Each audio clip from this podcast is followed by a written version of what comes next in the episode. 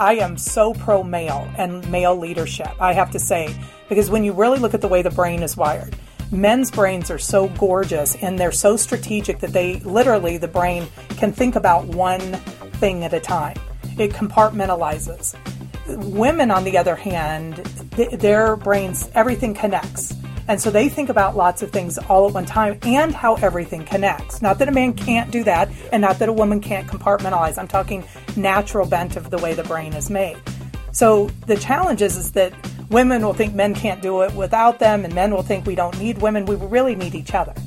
And it's really key because think about it for a second. If you're if you're a strategist and you're the general in an army, that's what I like to talk about men being, right? Because why? They can, once they have all the information, make a strategic decision because they can compartmentalize. The challenge is, is that sometimes men don't see how everything connects because the woman is more kind of like the war strategist. She can see the whole picture and how everything connects and can advise on that, and then decisions can be made. Now, again, not that a man can't do that, not that a woman can't make a decision, but I think the combination is where the power lies. This is Hans Finzel. Welcome to the Leadership Answer Man. This is a show for leaders about taking your leadership skills to the next level. Whether you are a seasoned leader or just starting out, I promise to give you practical leadership tips that you can use this week. No matter what your leadership situation is, I can help. Remember, leaders make things happen. My passion is to help you lead more effectively. Welcome to episode 36. This is part two of a two part interview on women and leadership with Catherine Lee, who's based in Southern California and is an amazing uh, woman of wisdom. She's a corporate trainer, she's a motivational speaker, she's a life coach, and she's so much more. Uh, you can find out all about Catherine at theultimatesource.org. And I asked her to talk about women and leadership, and leadership especially from a woman's perspective. And you know what? I got a whole lot more than I bargained for in this amazing interview. If you like this stuff, you can reach out to Catherine, and I would love to hear from you. Tweet about it, give us some great reviews on iTunes if you like it. That just helps spread the word about this podcast. Thanks so much for listening, and let's listen in now to this face to face interview with Catherine Lee. Okay, let's keep this conversation going about leadership. Uh, and I want to get to uh, some more conversation about, again, I just came from an interesting leadership retreat with 51 males. And uh, my journey at World Venture started that way. When I took over, the whole leadership team was all males. And one of my journeys was not only to make it more informal, but to bring women into mm-hmm. leadership. Mm-hmm. Today at World Venture, there are women on the board, on the leadership team. But as you look out there, it's a problem, isn't it? Yeah. So. I, I think the biggest problem is that part of it is we don't see it as a problem. Some people don't see that as a problem. And, and, on both ends of the spectrum. I think you're right. People don't see, see, it as a problem. Men don't see it right. as a problem. Well, and what's interesting is it can be both ends of the spectrum. I am so pro male and male leadership. I have to say because when you really look at the way the brain is wired, men's brains are so gorgeous and they're so strategic that they literally, the brain can think about one thing at a time. It compartmentalizes. Women, on the other hand, th- their brains, everything connects. And so they think about lots of things all at one time and how everything connects. Not that a man mm-hmm. can't do that yeah. and not that a woman can't compartmentalize. I'm talking natural bent of the way the brain is made. So the challenge is, is that women will think men can't do it without them, and men will think we don't need women. We really need each other. And one, That's right. it's key. It's really key because think about it for a second. If you're if you're a strategist and you're the general in an army, that's what I like to talk about men being, right? Because why? They can, once they have all the information, make a strategic decision because they can compartmentalize. The challenge is, is that sometimes men don't see how everything connects because the woman is more kind of like the war strategist. She can see the whole picture and how everything connects and can advise on that, and then decisions can be made. Now, again, not that a man can't do that, not that a woman can't make a decision, but I think the combination is where the power lies. I agree. I do believe in this thing called women's intuition. Yes. And when I would be hiring key people, even men, onto my team. I had this wonderful assistant, Joyce, who had such amazing intuition. Mm-hmm. I would never hire anybody that she didn't agree to. Yes. And she she saw some things I never saw. And Yeah. then you take that into a meeting, and how many meetings are one dimensional if you don't have the woman's perspective? 100%. The power of intuition is something that we've never quite been able to put our finger on. But the fact that they were both created and it says from the beginning, it's not good for man to be alone. Why? Do we ever ponder that question, especially in leadership? I think hmm. it's something for people to think That's about. good question. Yeah. Whether it be leadership in the home or whether it be leadership in the marketplace, it's a good question for everyone Yeah. to ask. Can you tell me about a big lesson you learned through a failure in your leadership? Oh. Which one is the question? I know. Failure's the back door to success. It, no question. In fact, that's in a fact, great book by Erwin Lutzer. We talked about him years ago. so tell me the name of his book again. Failure, the back door to success. I mean, that's that. probably a 30 year old book, but it was uh, one of those aha things for me. You know, all through our life, we need to see failure that way. Yes, I absolutely. In fact, I'm one of my niches and one of our 12 life areas in our program, The Ultimate Source, is goals and organization. And one of the key tenets that we teach is that failure is the step to success because mm-hmm. without failure, you can't see or gauge anything. So I teach three things in failure, and then I'll answer your oh, question good. because this All is right. how this, This is is how. I learned. Well, anybody out there listening have any failure? yeah, exactly. Okay. This is why I know we can talk about this because Yes. we've all experienced it. Even if we don't want to admit it, we have experienced failure. So, my failures, you say name one. I could tell you several, which I'll tell a specific one in a moment. But this is what they taught me is that every goal that we set, we want to experience failure, meaning it's never going to go perfectly. And if it is, you're in denial to a certain degree, or you're not surrounding yourself with people that are telling you the truth. So the path to success is when we have a failure, there's three questions to ask. And I like to call a failure a setback because a setback is a setup for a comeback if you will step back and ask these three questions. And the question is, what went wrong? Tell yourself the truth or get somebody around you that will. That's really important. So, what went wrong? What would I do differently next time? That's the learning. That's the strength. That's the lifting the weight to strengthen the muscle, right? So, what went wrong? What would I do differently next time? And the third is who can help me? Because a lot of times we don't know the answer to that second question of what would I do differently next time. And that's where humility comes in, where we say, you know, I don't know. I'm going to have to ask some perspective from a woman, get her intuition, or from another man who's gone before me. It, it's really key to ask those questions. I had a podcast. Uh, if you go on my uh, hansfinzel.com on my podcast directory, I did a podcast uh, about six episodes ago on the seven great failures in my career in leadership. Wow. And I pounded away in that thing. Here's what I did wrong. And my whole teaching point is the same. You have to reflect and analyze what happened. You can learn a lot. Mm-hmm. If you don't reflect, step back. I love it. That's great. Yeah, I agree. Because it's key. It's really key. And then you get better because once you've had a setback and it set you up, you can come back stronger. That's right. And wiser. And now you don't have to ever make that failure again. To, Yes. Especially to that degree. So, one of my greatest failures, to answer the specific question, is I had somebody in my organization of influence that there was a conflict, and a lot of women, and this is where I will have gender differences, women like to avoid conflict, right? We're natural nurturers. We want to build up.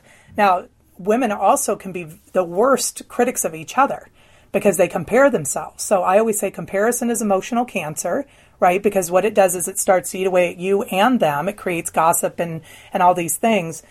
And Wow. you never Co- a comparison is, is emotional cancer. And I think women, men deal with it, but men kind of look at somebody different from them or ahead of them as, as let Competition. me competition, and I want to be better, and it, and they excel with it. Yes. Where women they diminish themselves because of it, and I it's a powerful lesson for women. And then when there's conflict, because we're comparing, we don't want to get into conflict with each other, both because of our beautiful nature of nurturing and building up and creating life. That's a woman's foundation. But also because there's this shame blame thing around our comparison with each, with each other. So there was a conflict, and I went to avoidance. Hmm. I went to, I'm going to act like it's not happening. I'm going to smile and say, oh, fine, fine, everything's fine. And it just festered. And then I was at a situation with this person, and she said one thing, and I snapped. And I, I was embarrassed the way I acted. It was really, I was shocked by who came out in me. But it was this festering thing, this offense that then didn't get dealt with, dealt with honestly, right? Because that's the other thing. Men are really great at just telling each other the truth. But not everybody. Not everybody. Even men are conflict avoiders. Are they? Some men. Yeah, well, I'm good. just uh, leading a retreat next week with a leadership team, and we're using the TKI, which is the most well-known conflict assessment tool. Mm-hmm. And there are people that are conflict avoiders. Yeah, and that's a, a lot of times from background and the way that they were raised, Oh, and so that yeah. triggers old feelings. Listen, I'm a conflict avoider because I'm an adult child of an alcoholic. Oh. Okay, adult children of alcoholics, they have um, their house was filled with chaos, Hmm. and so they just went to avoidance because it was so painful to see all the conflict. yeah, yeah. And so you grow up and you say, "I conflict makes me so uncomfortable. I'm going to run from it." I'm going to run from it. And I think maybe you're teaching me, even as we're talking, that's the power of this kind of situation where we're talking honestly, is that we perceive men as not doing that because they avoid it in a different way. It doesn't look like it's being avoided. And maybe that's a negative for men because they don't, it takes longer for, for it to resolve or ever show up. Well, here's an interesting insight I learned. In ministry leadership, especially, there are a lot of conflict avoiders mm-hmm. and conflict accommodators. Yes. And why is that in ministry? It's because of the spiritual layer we put on top of things, and we say it's unspiritual for Christians to fight. Mm, And so we think it's somehow ungodly to have conflict, so we bury it and stuff it, and then guess what happens? We have the meeting after the meeting. Right. And we chew everybody up behind each other's backs. Yeah, and that the challenge with that is without strain, there's no strength, right? If you lift weights, if, Without if strain, there's, there's no, no strength. strength. So- yes, conflict can be wonderful, good. oh my gosh, it's as long incredible. as it's resolved. That's my whole purpose of what I do in this retreat is to help people learn conflict is good if it's dealt with in a healthy way exactly and resolved. And let me teach you the tools of how to deal with it healthy, because that's what I learned from that embarrassing moment. Is I went to find out why do I avoid conflict. Why, why did this in particular this person challenge me in that way and we looked at all the issues so when there's strain if you're if you're lifting a weight it's the strain that brings the strength to the muscle so in conflict it's not fighting and i want to distinguish that for people because like you said christians say it's unchristian to fight it doesn't have to be a fight no, it doesn't have to be a fight. it can be a constructive talk with the tools, even with if it escalates a break, right? Because if things get too emotional, our brain, they call it flooding. The brain, the, the executive part of the brain that makes clear decisions and conscious decisions will shut down if too much emotion is in for about 20 minutes.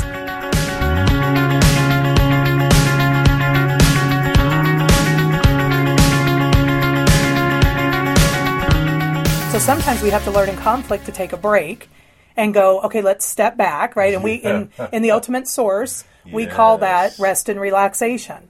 To take that's the, using the life area of rest and relaxation when you're in the challenge area of having toxic people or you've become a toxic person or stress or fear.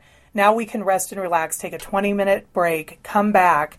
But but people do need the tools, and it's why you do what you do. It's why I do what I do. Yeah. Because some people don't know how to deal with Yeah. conflict. And, and what happens, as you said, if you avoid it and stuff it, and you hope it's going to get fixed, it won't. It won't. It won't. It gets worse. It gets worse for sure. Yeah, that's Yeah. awesome. So that was my greatest failure, but it Thank it you. taught me. Talk about getting stronger.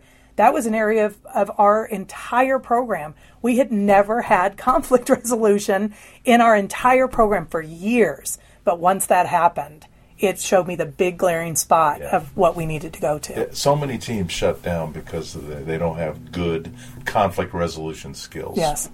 Okay, back to teams and women. So I think, uh, do you agree, the best leadership team is got men and women on it? I do. Yeah. I, I can't help but do that because of not only how the brains are wired, but the way that the perspective that men have versus women. And the key is is to not polarize men and women to where they're just like this and we're just like that, but to literally get in and create that union that is a powerful strength to have perspective from all angles. That's what men and women Yeah. bring together. Let's drill down just a little deeper on that question of what do women uniquely provide to a leadership team that an all male leadership team lacks. Yeah. Let's just say it another way. Yeah. Uh, what What do you see that the women bring to quote the the literal table? Mm-hmm. Yeah, absolutely. Well, we can talk intuition, but for most men that have never considered this, that's too airy fairy. It's too up there. It's not All as tangible. But I do agree completely. If you have never experienced a woman in your life that had good intuition, you're missing out. Yeah, because they will save a ton of stress and pain. So definitely intuition. But I also want to talk some real concrete aspects. Is women will see how each step affects another they will see how one area will affect another area that will affect another area. And a lot of times men don't like to go there because they're compartmentalizing. They don't want to look at that piece. But women will almost inevitably say, Have you considered? And I, and I think that's a really key phrase for women to learn, and men too, is have you considered when we are somebody is really giving a powerful perspective if you come in and you challenge it in a negative way, then it shuts people down. But if you say, wow, that is powerful, or I'm really seeing that, have you considered this additional component? Now it's like adding a piece to a puzzle. It's bringing in strength around Yeah, it. she's she's not perceived as just shooting down this man's idea. Right, right. I like that. Because if we go if, if we go back to you know you talked about being an old, adult child of an alcoholic and how that made you conflict avoidant at a season of your career. Well, a lot of times there are people that have had women issues in their life. You know, with a mm. with a mom trying to overmother, smother, right? A smothering mother, okay, a smother, This is- all right. right? A smother. I've never heard that before. Yeah. That's good. A So smother. if you had a smother, you're not gonna you're not gonna work as well with women at first. If you had a wife that's controlling because she's using her power in the wrong way. See, my favorite women, and women, I hope you're all listening to me when I say this, is a woman who is at ease with her strength and her power. And when a woman is at ease with her strength and her power, there is nothing more beautiful than that because she's vulnerable and she's powerful. And when a woman can be in the marketplace at ease with her power, men won't feel that manipulation. They won't feel that same kind of smother, even if they had issues with being passive aggressive or controlling women in their life. It breaks down. There, the gender difference isn't seen in the same way with a woman that comes in that honors men. I, I am a huge proponent of honoring men because women, I mean, we just truly need men in our world. And then with women will come in at ease with their strength and power in partnership. See, I, I feel like what happened, you know, in the past decades is that women were trying to rise up, and I do believe there needs to be a rising up with women. They solve problems. Women are problem solvers to the nth degree. If you look back over history, the radical shifts that happen, how often women were behind them. So they solve problems beautifully. But what happened was there was, you know, a whole women's lib, and I'm not going to get into the whole spectrum of that because I fall all over the spectrum depending on the issue we're talking about. Right. Right. Yes. But what I want to say is, is that it created an extremist attitude in by pushing men. We're better than, we're smarter than, we're you know excluded, and and men have done the same thing to women. Partnership is the key. Okay, I want to delve just for a moment into a question I didn't prep you for. Okay. But, but it's about the church's view of women in hmm. leadership, hmm. which is a murky topic you can get lost in. Yes. But it frustrates me that people take the, you know, the, the issue, what some of the things the Bible says about, you know, women need to submit to men's authority and all that. And some people use that as their justification not to have women in leadership. Right. How do you respond to that? Wow. Big question. Like you huge- said, it is yeah. a, it's a murky place to go. And because I have such honor for men, um, and I was raised in the Bible Belt with a lot of messages around women not being cer- in certain positions of leadership. So what I'm going to answer is from my own personal experience and from a biblical perspective that I believe with all my heart, Jesus constantly had women in ministry. He constantly, when he, whether it be, point. yeah, whether it be in Isaiah or it be in Revelation, it talks about men and women rising up, and that there is a powerful place for women and men. And when you look at um, the Proverbs 31 woman, so I always challenge people: don't take that one scripture out of context. We do that all the time We do. with the Bible. We do. And if you look at two things, put it in context of the entire Bible, but number two, put it in context of who was being talked to at the time and for what reason. because maybe in that position, in that conversation, something was out of line. And so we were bringing things back into balance. But that same scripture that's always used out of context, right, says that men should love their wives as Christ loved the church, right? Which was sa- such sacrificial love that he would lay his life down. Every woman in the world would submit to that kind of male leadership. Mm-hmm. Every woman in the world, if they felt that safe, that they were loved to that degree, they would absolutely submit to that kind of leadership.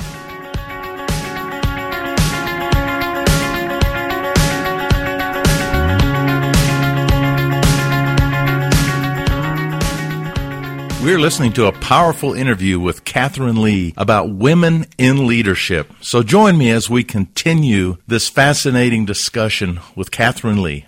You know, uh, Jesus had women on his uh, extended leadership team mm-hmm. around him, just like you said. And uh, I just had an aha moment recently after Easter that uh, after the crucifixion, all the men bailed, mm-hmm. but the women were there. Yes. I just thought yes. that was. So, they did not bail. Oh man, I got chills from the top of my head down to my feet. I'm going to be looking into that yeah, one and thinking about faith. that. The, the, all the men lost faith. Yeah, and and it was a woman that he first said go, yeah. you know, and tell. So right, you know, she was there. She was there. Yeah, she was like, willing. Go hunt the men up and find them. Yeah, and, and when we going to be okay. When we really read, you know, from from cover to cover scripturally, there were such powerful women that led you know, with Deborah and Rahab, and it didn't matter where they came from, all the way to Revelation that says our sons and daughters. So we really need to just, again, think about why is it, why from the beginning did it say it is not good for man to be alone?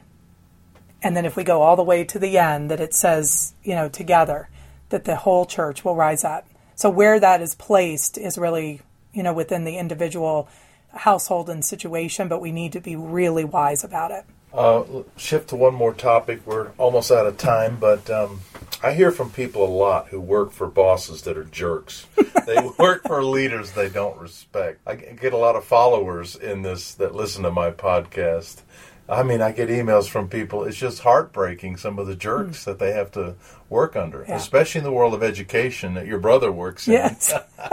and the government and military. Mm. But what would you say to somebody who's suffering under bad management, bad leadership. Mm. What advice would you give to somebody like that?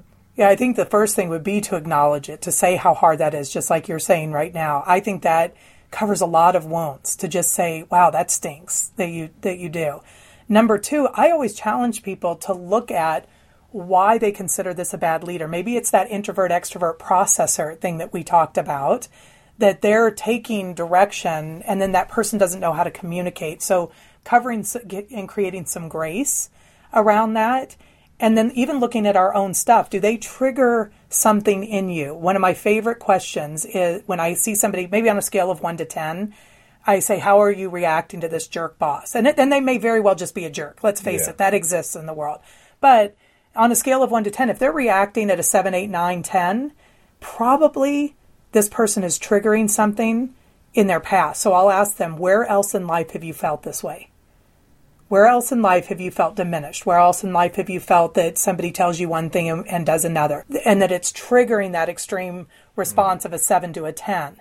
And inevitably, they'll say, you know, in my bad marriage, or my ch- growing up, my dad, or my mom. And so once we identify that, again, we can compartmentalize it. So when you're in relationship with that person, you can put away the feelings that don't really have anything to do with them. It's just triggering an old wound. And then you can deal with them, you know, about an inch deep instead of, you know, three feet deep in your response. So, and then my final piece of advice was go get another job or have yeah. them have them call yeah. me or Hans or me and Hans, even better. I know. I did another podcast recently on how do you know when it's time to leave, mm-hmm. and and if you just cannot respect that person, and it's not going to change. You should leave. One hundred percent. Yeah. Yeah. Uh, you work a lot with leaders. You help leaders a lot. I respect you so much and your influence. Uh, what are some other problem areas other than pride that you see that you help leaders overcome? Mm. Uh, what are some of the big stumbling blocks? And you you have your six areas, which I just love, and your your and your twelve life lessons, life areas, life areas. Can you think of a couple of other things that you see leaders struggling with that you love to help them with? Yeah, well, one is something that you taught me, and I didn't tell you I was going to say this, so I'm not just stroking your ego here. The toxic people challenge area that we have, we all have toxic people in our life. Either they trigger something in us, or it's a bad day, or we're the toxic person. But let's say you have a toxic person. This is what that challenge area has to do with. I'll never forget when I read in your book, I see a lot of leaders concede to the vocal minority. I'll never forget that term. I quote you all the time. And what that means for, for in, put it in context of your writing was that a leader hears those squeaky wheel people, the, that vocal minority of people that's complaining or saying we should go in this direction. And they're the minority, but they're vocal. And so the leader shifts. Maybe they're conflict avoidant leaders. They are, or Right. accommodators, Or accommodators. They just want to make peace, Right. Keep the peace, Right. So, And that's difficult because now you're moving in a direction with a minority of people that may not have any credence to what they're saying. They may not have truly any intelligence around their decision. They're maybe being triggered by something, or maybe they have a passionate position, but you haven't considered the whole picture. yeah.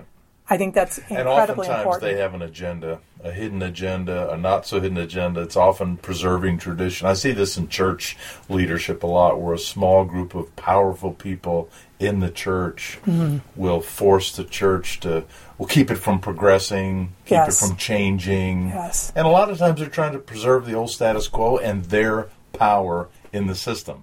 Oh, I'm watching it right now in an organization where this new wave of what it, kind of Gen Yers, if you're a Gen Yes. Yer, it, you're you know 18 to I know it doesn't go quite to 35, but this group of people that's creating this huge wave, and the old guard, so to speak, is so scared and resistant to it.